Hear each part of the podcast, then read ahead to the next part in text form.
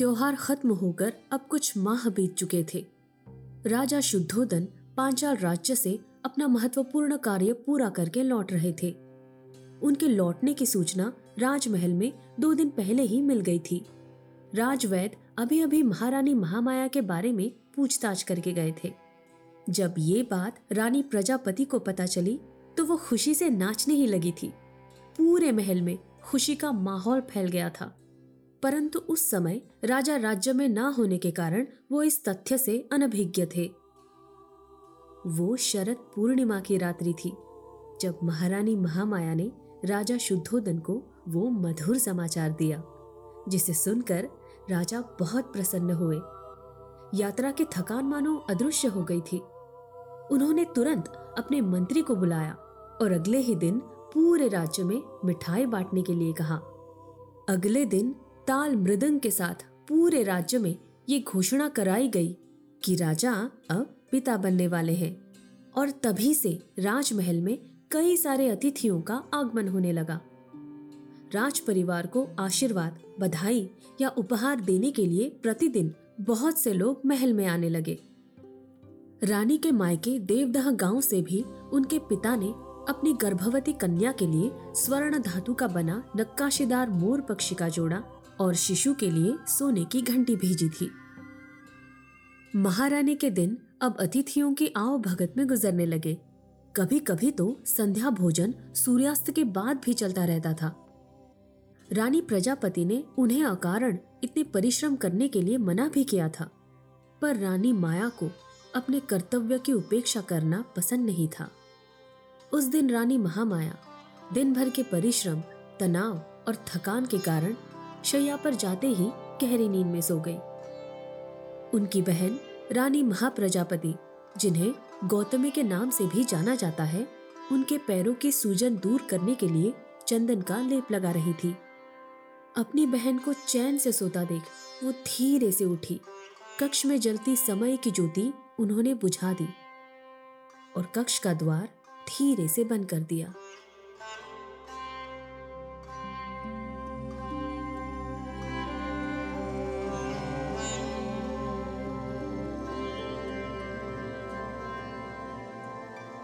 शायद किसी बच्चे के हंसने की आवाज थी। माया ने इधर उधर देखा, पर कोई नहीं था। वो अपनी सहेलियों के साथ खेलते खेलते वन में आ गई थी। उसे ऐसा ही लगा। वो सामने की ओर दौड़ने लगी। वो बहुत तेज दौड़ती थी। कई बार उसने अपने सहेलियों को दौड़ में मात भी दी थी। हमेशा की ही तरह वो उस पवित्र तालाब पर सबसे पहले पहुंचने वाली थी। गर्मी के दिन थे, लेकिन घने अरण्य के कारण कड़ी धूप महसूस नहीं हो रही थी। आसपास के पेड़ों में हलचल हो रही थी। दिन के मध्याह्न में वन में पक्षियों की चहचहाट, जानवरों के चित्कारे, दूर से गुजरते रथों और घोड़ों के पदचिन्हों की ध्वनि, वन में चरती गायों के गले में बजती घंटियां साफ साफ सुनाई दे रही थी। आखिरकार वो उस तालाब के किनारे आकर रुक गई। हाफते हुए उसने मुड़कर पीछे देखा। उसकी बहन गौतमी और चार पांच सहेलियां जोर जोर से हंसती हुई उसकी ओर दौड़ी चली आ रही थी। माया ने उन्हें चिढ़ाया और छत से तालाब में छलांग लगा दी। पानी ज्यादा ठंडा नहीं था, लेकिन हाल ही में हुई बारिश से पानी का बहाव तेज हो गया था। लेकिन फिर तेज धूप के कारण तट से जलस्तर काफी नीचे आ गया था। जब माया सतह पर वापस आई तो उसकी सहेलियां एक एक करके पानी में कूद गई थी। अमंथी उन सब में बड़ी थी। वो किनारे पर ही बैठी थी। दो चार डुबकियां लगाकर माया पानी से बाहर आई। अमंथी उदास लग रही थी। उसका हाल ही में विवाह तय हुआ था और उसका ससुराल बहुत दूर अवंती राज्य के उज्जैनी शहर में था। उसे उदास देख माया अमंथी के पास आई। उसे हंसाने की कोशिश करने लगी। उसे उज्जैनी शहर की अद्भुत कहानियां सुनाने लगी, जो उसके पिता ने उसे सुनाई थी। कुछ देर बाद अमंथी की मनोदशा बदल गई और वो मुस्कुराने लगी।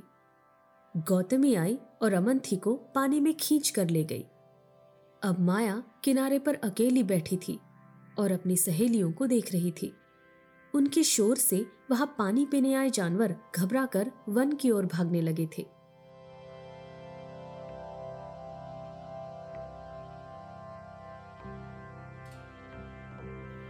माया को पीछे से कुछ आवाज सुनाई दी। उसने जब पीछे मुड़कर देखा तो वृक्षों के पत्तों के सरसराहट के अलावा कुछ नहीं दिखा। उसने नजरअंदाज कर दिया, लेकिन फिर से आवाज सुनाई दी। अब वो ध्यान से देखने लगी। एक वृक्ष के पीछे किसी परछाई की हलचल हो रही थी। उसने काफी समय तक इंतजार किया, लेकिन वो परछाई सामने ही नहीं आ रही थी। उसकी सहेलियों का शोर धीरे धीरे कम होता गया और उस परछाई की आवाज तेज होती गई।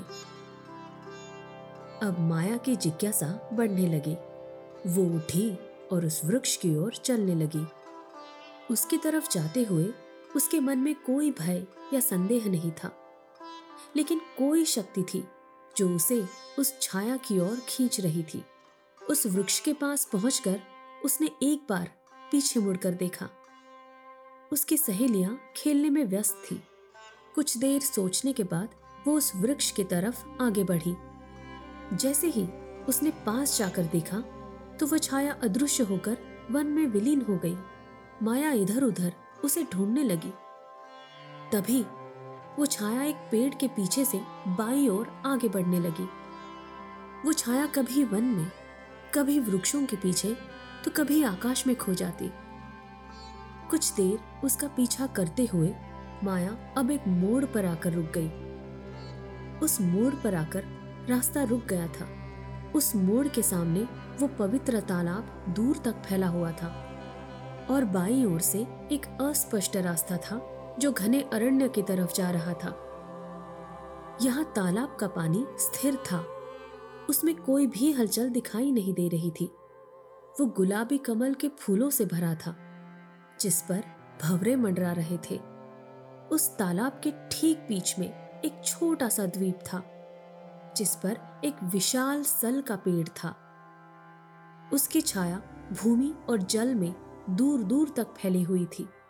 वो अपने लाल पत्तों और पीले फूलों से बहुत ही सुंदर लग रहा था। उस वृक्ष के निवासी पक्षियों के मधुर ध्वनि से संपूर्ण परिसर गूंज उठा था। माया ने चारों ओर देखा। शांत जल, उसमें खिले हुए कमल, सुंदर वृक्ष और उस पर गाते पक्षी, इन सब से वो अभिभूत हो गई।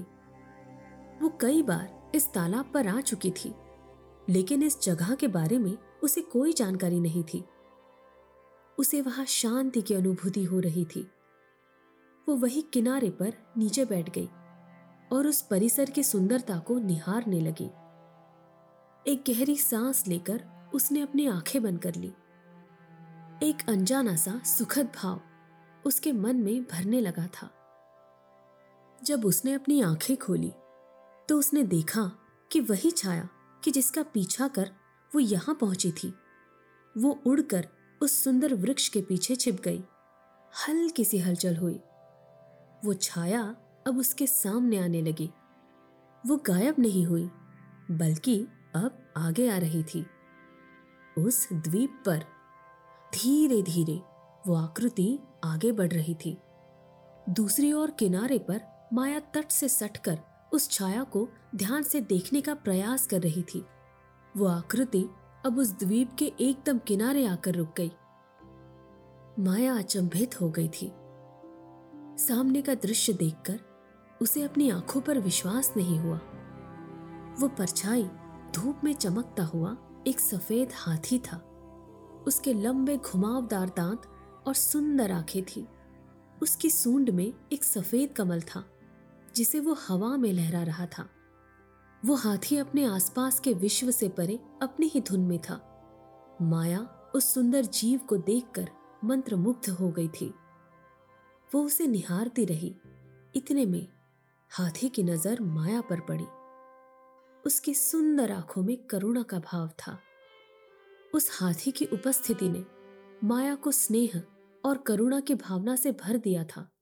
उसने महसूस किया कि वो हाथी उसकी अपनी आत्मा का हिस्सा है। ममता का आवेग उसके पूरे शरीर में दौड़ रहा था। उसे लगा कि उसके छोटे से जीवन के सारे दुख और समस्याएं धीरे धीरे दूर होती जा रही हैं। जटिलता की बेड़ियां टूट रही है। एक नई आशा जन्म ले रही है। इतना सुंदर अनुभव, ये हमेशा ऐसा ही रहना चाहिए, अंतहीन।